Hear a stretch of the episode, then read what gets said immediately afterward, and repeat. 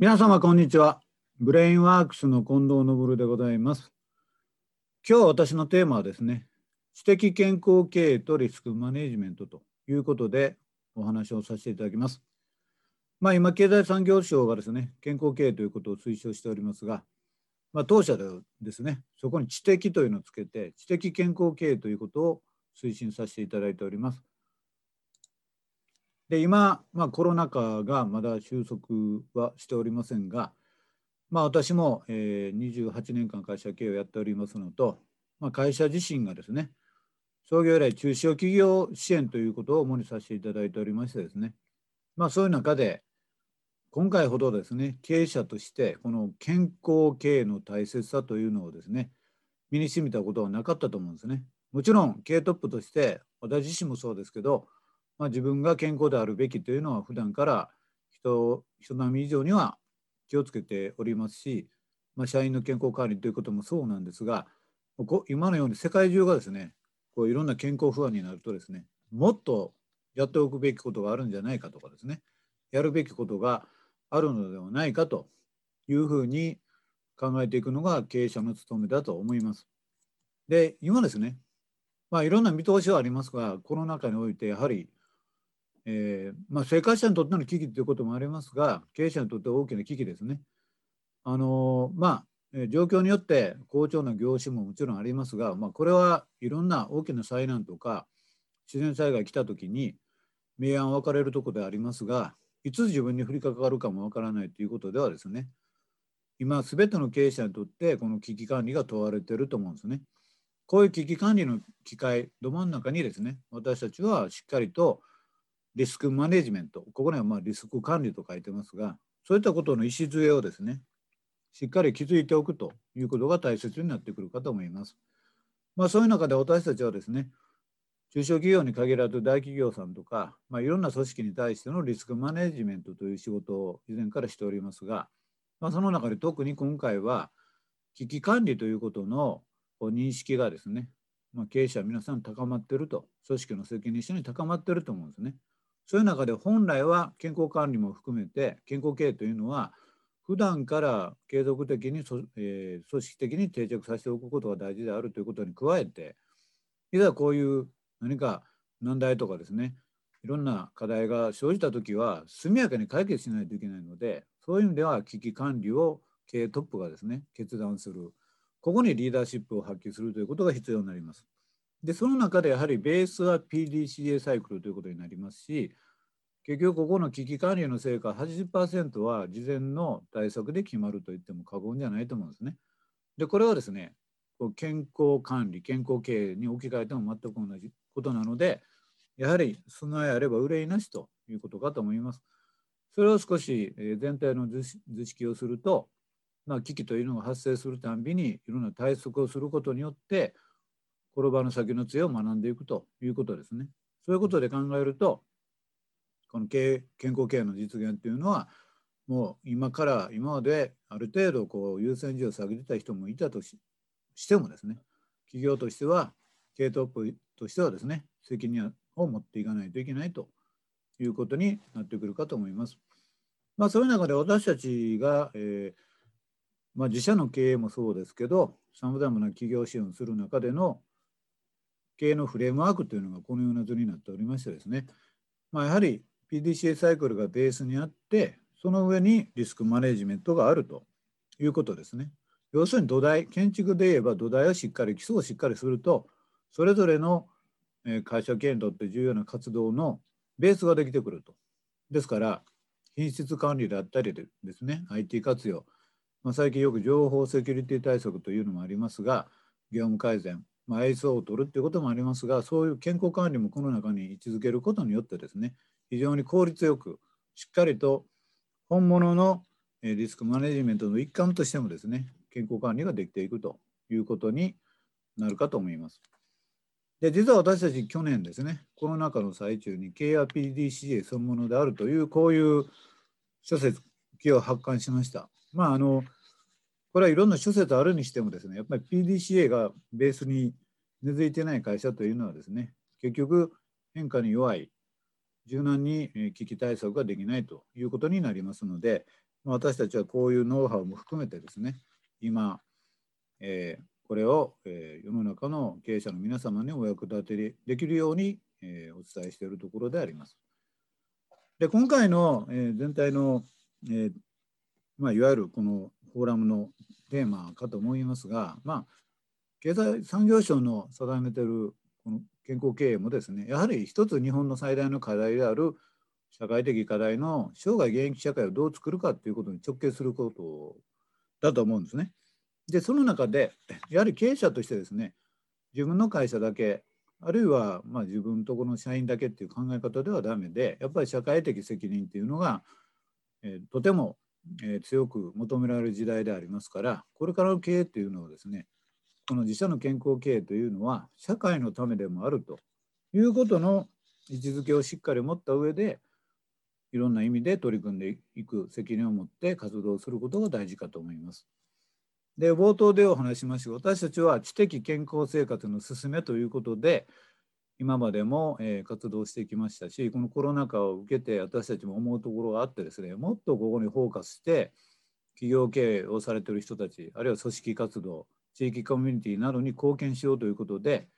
2つの軸を持ってやっております。一つは生活者から見た場合の知的健康生活ですね。でもう一つそれと連動しますが知的健康経営というところですね。でもちろんその企業活動から見たら知的健康経営というのは働くということが軸になりますがやはり健康的な生活ということで見たら楽しむとか遊ぶとかですね、まあ、いろんなことがありますのでしっかりとその人間が人間らしく生きていくための心身の健康ということを考えていくこういうことを経営者としてもですね取り組んでいく必要があるのではと思っております。でまあここに文章を書いてますけどこれは私が書いた文章なんですが、まあ、人生100年時代っていうのはもう言うまでもないですね。その中でやはり世界が注目していると。日本というのは今まで戦後復興も含めて多くの課題を乗り越えてきた国であってじゃあそれを今度この高齢社会という抗い抗うことができないこういうまあ大きなトレンドというかねあの一度子供が増ええー、一気に増えて人口が増えた社会というのは必ずそれが一度シュリンクするっていうのはもう人間の差がだと思うんですがこれを日本がですねやはり先立って解決することによって世界に貢献するとこういうことに対して期待をされてると思うんですね。まあ、そういうことで私も、えー、今毎日ブログ書いてましてですねその中にもこの知的健康生活という表現も使ったりしてますが、まあ、私はですねこの知的健康生活に非常に関心が出てきたのは株式会社ライフカルチャーセンターの、えー、社長の沢登信子さんという方がですね、まあ、70代でいらっしゃるんですが長年にわたって女性活躍の場作りとかいろんな事業地域活性化の事業作りをされてきたんですがそういう中でこの佐野さんが提唱されてきたのが知的健康生活ですね。今、え関連会社として一緒に活動していてですね、まあ、ここに書いてますように佐野さんはですね知的健康生活についてこのように、え言われておりますね。賢く生き生きと健康寿命を伸ばしていくための暮らし方世にあふれる情報の中から自分にとって本当に必要で正しいものだけを選択し無理のない範囲で自分のため家族や仲間のため地域のため社会のためを実践していく生活というふうに言われております。これまさしくこれからの経営者にも必要なことではないかと私は思っております。でまあイメージですけどもうやはり日本って言っても若い人たちのためにとかいろいろありますけどやっぱり私たちももう全世代は高齢化していくわけでいずれおじいちゃんおばあちゃんになるわけだからやはりその先輩たち今見える姿が自分たちの未来だと思ってですね知的健康生活を楽しくしていくということが何よりも大事じゃないかなと思いますね。で、えー、約5年前になりますけど、まあ、そういうことを目指してもし波平が77歳だったらという本を発刊してですね、まあ、ここでいろんな問題提起させていただいたり、えー、ここに登場していただいたような方々との付き合いはもうほとんどいい形で発展していましてですねこの本からですね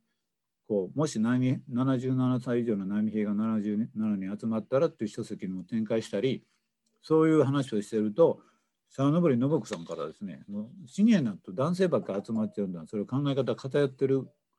それを是正した方がいいよと言われて、まあ、素直にですね、今度もし船さんが70人集まったらということで、こういう話もしながら、まあ、男女を今後ねそこに海外の人を交えて老若男女でこの高齢化社会をいかに乗り切っていくかということで考えてます。でその中でもこうこの数年間の活動の中でですね一般社団法人 IO シニアズジャパンの代表理事の牧武さんとはですね頻繁に、えーえー、深夜の活躍の場作りということをインターネットを上手に使うということで連携しながらこのコロナ禍においてもですねもう20回にわたってオンライン上でセミナーとかフリートークとかいろんなことをさせていただきました。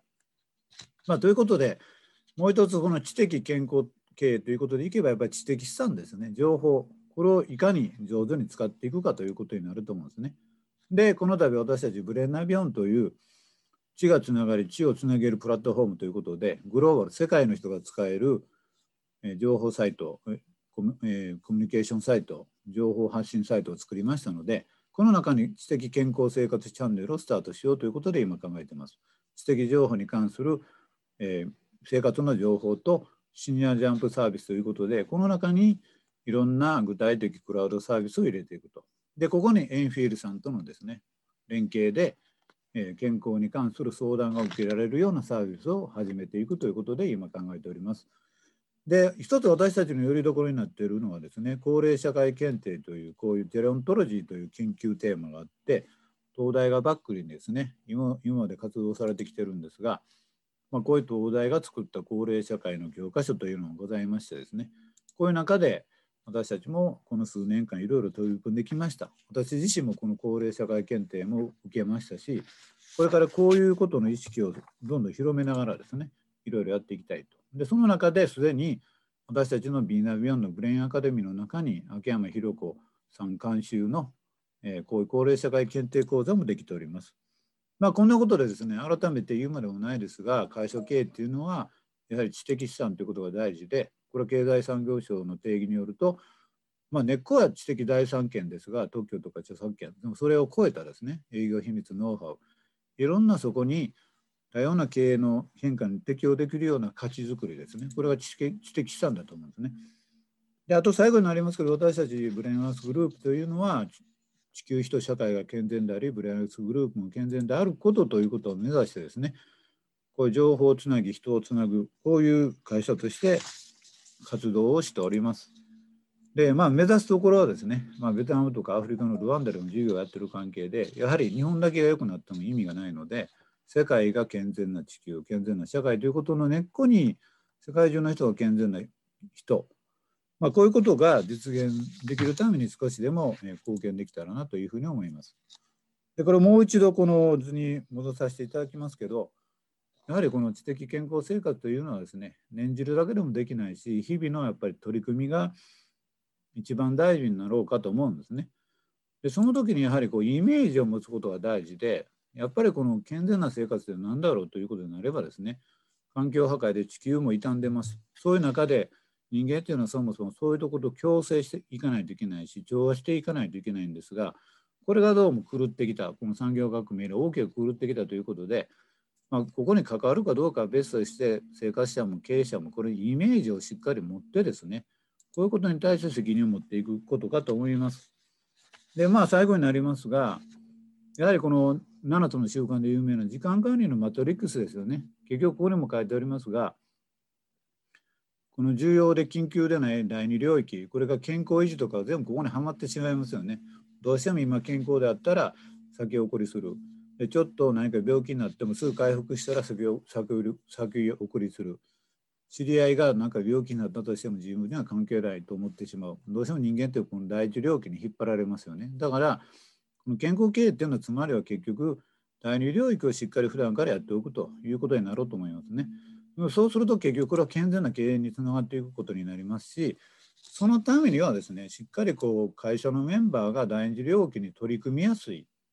働き働きやすいって制度上の問題じゃなくて本当に健康維持心を豊かにできるような取り組みができやすい環境を作るためでもそのことにしっかり評価できる人事評価制度を作る必要があると思うんですね。まあ、こういったことに対して経営者というのは責任を持っていく必要があると思います。これで私の話を終わらせていただきます。ご視聴いただき誠にありがとうございました。